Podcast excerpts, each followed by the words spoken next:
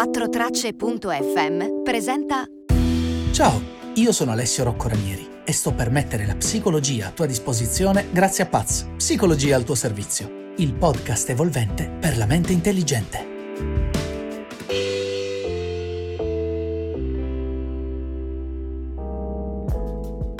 Qual è l'essenza della nostra identità? Cos'è che ci rende davvero chi siamo? Sarà forse l'aspetto? Nah, troppo instabile, e ve lo dice uno che fino a qualche tempo fa aveva una folta chioma.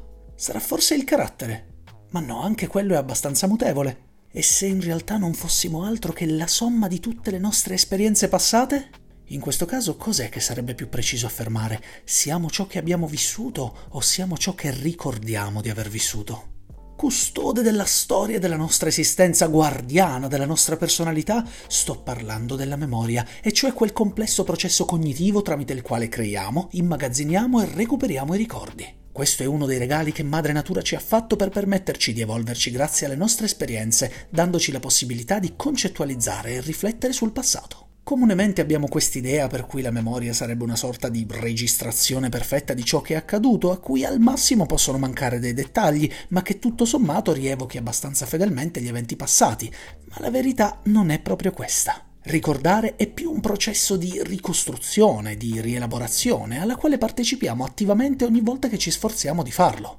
La memoria non è tanto ciò che ricordiamo, quanto ciò che pensiamo di ricordare ma nonostante ciò tendiamo comunque a considerare la nostra memoria abbastanza infallibile, anche quando questa non fa altro che giocarci piccoli scherzetti invisibili.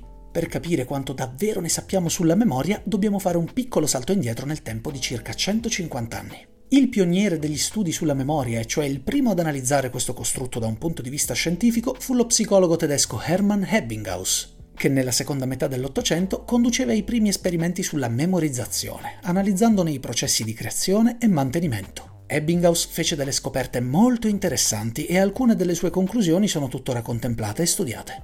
Tra le più note ci furono l'effetto del superapprendimento, per cui un ricordo si rafforza mediante la ripetizione, e l'effetto seriale, per cui si tendono a ricordare più facilmente i primi e gli ultimi elementi di una lista.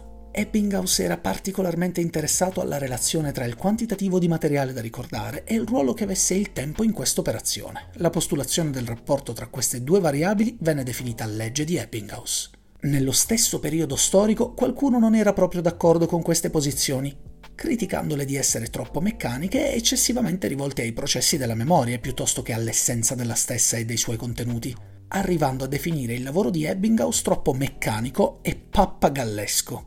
A muovere questa critica furono i gestaltisti, che invece attribuivano alla memoria un'essenza molto più dinamica e mutevole, esattamente come la natura dell'uomo, e in quanto tale ricca di alterazioni e peculiarità personologiche. Questi principi vennero portati a livello successivo dallo psicologo britannico Frederick Bartlett. Lo scienziato, in un'ottica costruttivista, ipotizzò che la memoria fosse una ricostruzione attiva in cui i nuovi stimoli andavano ad integrarsi alle esperienze pregresse. Queste, a loro volta, non erano interpretate in maniera predefinita da ogni essere umano, ma filtrate attraverso quelli che lo scienziato chiamò schemi di memoria. Giunse a tali conclusioni anche grazie ai risultati ottenuti dagli esperimenti sul racconto della guerra degli spettri. Bartlett somministrava questa storia della cultura indiana ai partecipanti dello studio per poi chiedere loro dopo qualche tempo di ripeterla a mente. I risultati lo sorpresero. Ogni partecipante dava una sua versione della storia e ognuna di queste era stata modificata, adattata e manipolata da schemi invisibili e personali. Alcuni degli effetti più interessanti osservati da Bartlett sono stati confermati dalla scienza moderna sui bias cognitivi. Tendiamo davvero ad omettere i dettagli che consideriamo essere poco importanti nonostante questa sia una scelta totalmente soggettiva non facciamo caso alle numerose alterazioni temporali e strutturali che attuiamo inconsciamente. Rendiamo davvero più personali le nostre memorie per farle meglio combaciare ai nostri preconcetti e compiamo davvero tutta una serie di distorsioni legate al valore affettivo ed emotivo dei nostri racconti. Insomma, quando si tratta di memoria, ognuno fa un poco come gli pare. Anche la neonata psicanalisi provò a dare la sua interpretazione della memoria e lo fece adottando una visione clinica del costrutto, partendo dagli assunti del suo più famoso esponente, Sigmund Freud, che pubblicando nel 1937 L'ego e i meccanismi di difesa definiva questo processo come qualcosa di selettivo e dipendente dalla natura del ricordo stesso. Quando questo era troppo traumatico, la mente per sfuggire alla sofferenza poteva attuare delle distorsioni cognitive sotto forma di rimozioni, negazioni, rielaborazioni. Questi difetti inconsciamente volontari della memoria vennero definiti meccanismi di difesa. Come al solito, Freud si è rivelato essere nel tempo un indovino abilissimo e nonostante non basò neanche questa sua teoria su degli studi scientificamente significativi, quanto piuttosto sulla sua esperienza personale, ci azzeccò in pieno. E ancora oggi la rimozione e l'alterazione dei ricordi è un fenomeno conosciuto da tutti gli esperti della salute psicologica. Le prospettive più recenti degli studi sulla memoria, quelle sviluppate tra gli anni 60 e 70, sono da collocare all'interno della cornice teorica del cognitivismo. Prendendo ispirazione dalle prime rivoluzionarie scoperte nel campo della cibernetica e dell'informatica, questo approccio rimarcava una certa analogia tra le operazioni della mente umana e i processi di elaborazione dei dati eseguiti dai computer. Questa particolare concezione venne definita HIP, Human Information Processing. I tre modelli più significativi scaturiti dal cognitivismo furono la teoria tripartita di Atkinson e Schifrin, la teoria dell'elaborazione profonda di Craig e Lockhart e la teoria della working memory di Baddeley e Hitch. Nella teoria tripartita di Atkinson e Schifrin, la memoria era vista come un funzionamento mentale attivo e non un semplice serbatoio di stimoli. Questo modello supponeva che esistessero tre diversi depositi mentali.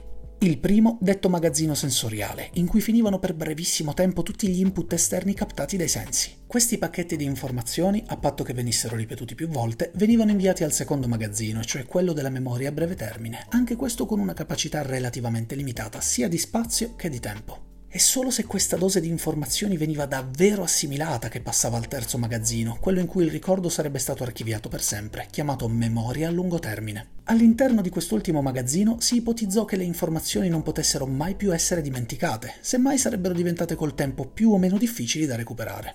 Il tipo di materiale archiviato in questo magazzino era suddiviso in memorie dichiarative, costituite da proposizioni, pensieri e ricordi espliciti, e memorie procedurali, costituite dalle modalità di esecuzione di svariate azioni inconsapevoli, come andare in bicicletta o effettuare un kickflip. Esistono ancora gli skateboard, ma soprattutto sono ancora considerati fichi? Questa innovativa interpretazione della memoria venne considerata un po' troppo schematica e fu criticata da chi sosteneva che non bastasse la semplice ripetizione a fissare i concetti ma che c'era qualcosa di più profondo e personale coinvolto nel processo della memorizzazione. Da questi assunti, Craig e Lockhart nel 1972 svilupparono una teoria alternativa a quella di Atkinson e Schifrin, chiamata teoria della profondità della codifica, secondo la quale la durata della traccia presente nella memoria era dipendente dalla profondità con cui lo stimolo era stato elaborato in fase di codifica. Il merito degli autori fu quindi quello di spostare l'attenzione dagli aspetti meccanici della memoria a quelli più profondi e complessi del ricordo. Un'altra teoria che nacque come risposta a quella di Atkinson e Schifrin, e più precisamente al loro modo di concepire la memoria a breve termine, fu quella elaborata da Baddeley e Hitch, chiamata teoria della working memory, e cioè della memoria lavoro. Anche questo modello era tripartito, ma in un modo leggermente diverso. Per i due scienziati nel cervello erano presenti due sistemi distinti uno adibito all'elaborazione e al mantenimento delle informazioni linguistiche, chiamato loop fonologico, e uno responsabile dell'elaborazione e del mantenimento delle informazioni visuospaziali, chiamato taccuino visuospaziale. Questi due sistemi erano a loro volta connessi e coordinati ad un'altra struttura dalle capacità attentive limitate, ma fondamentali, definita esecutivo centrale. Sulla scia di queste ricerche, nel 1972 lo psicologo e neuroscienziato Endel Tulving individuò nella memoria di tipo esplicito altri due sottosistemi. La memoria episodica, custode di fatti ed eventi riguardanti sia conoscenze generali che esperienze autobiografiche, e la memoria semantica, coinvolta nella rievocazione di conoscenze riguardo il significato e il valore dei concetti e dei simboli. Ancora oggi gli studi sulla memoria si susseguono ininterrottamente e grazie alle tecniche di neuroimaging possiamo andare a scoprire come la memoria sia intrinsecamente legata ai nostri processi cerebrali. Abbiamo scoperto cose assurde come dormire aiuta a rinforzare la memoria o guardare troppa tv può davvero aumentare il rischio di sviluppare la malattia di Alzheimer o che emozioni e memoria sono due dimensioni profondamente legate, tanto che il ricordo di eventi particolarmente emotivi è molto più forte rispetto a quelli che non lo sono stati. Non è però la funzione di questo episodio entrare troppo nei dettagli perché questa è una cosa che faremo sicuramente più in là nell'audiocorso. Io spero che arrivati a questo punto tu abbia un'idea molto più chiara di quali siano state le tappe che nella storia della scienza moderna hanno portato a considerare la memoria quello che è. E cioè quel miracolo della biologia che ci permette di aprire il frigo e dimenticarci del perché lo abbiamo fatto. O di apparire come l'acme dell'evoluzione, specialmente quando siamo inceppati tipo eh, quella parola, quella che inizia per... Eh, ce l'ho sulla punta della lingua. Eh, ditemi che non sono l'unico. Io spero che questo podcast ti sia piaciuto o che tu possa averlo trovato utile. Se così fosse ti chiedo di aiutarmi nella mia missione di divulgazione e di consigliarlo a qualcuno a cui pensi possa interessare. Ti ricordo che puoi sostenere il mio progetto comprando il libro di Paz, Psicologia al tuo servizio o supportarmi su Patreon. Se hai dubbi, domande o proposte di argomenti, scrivimi pure al sito www.alessioroccoranieri.com. Io ti ringrazio per l'attenzione che mi hai dedicato e ti do appuntamento al prossimo episodio di Paz, il podcast evolvente per la mente intelligente. E che la psicologia sia con te.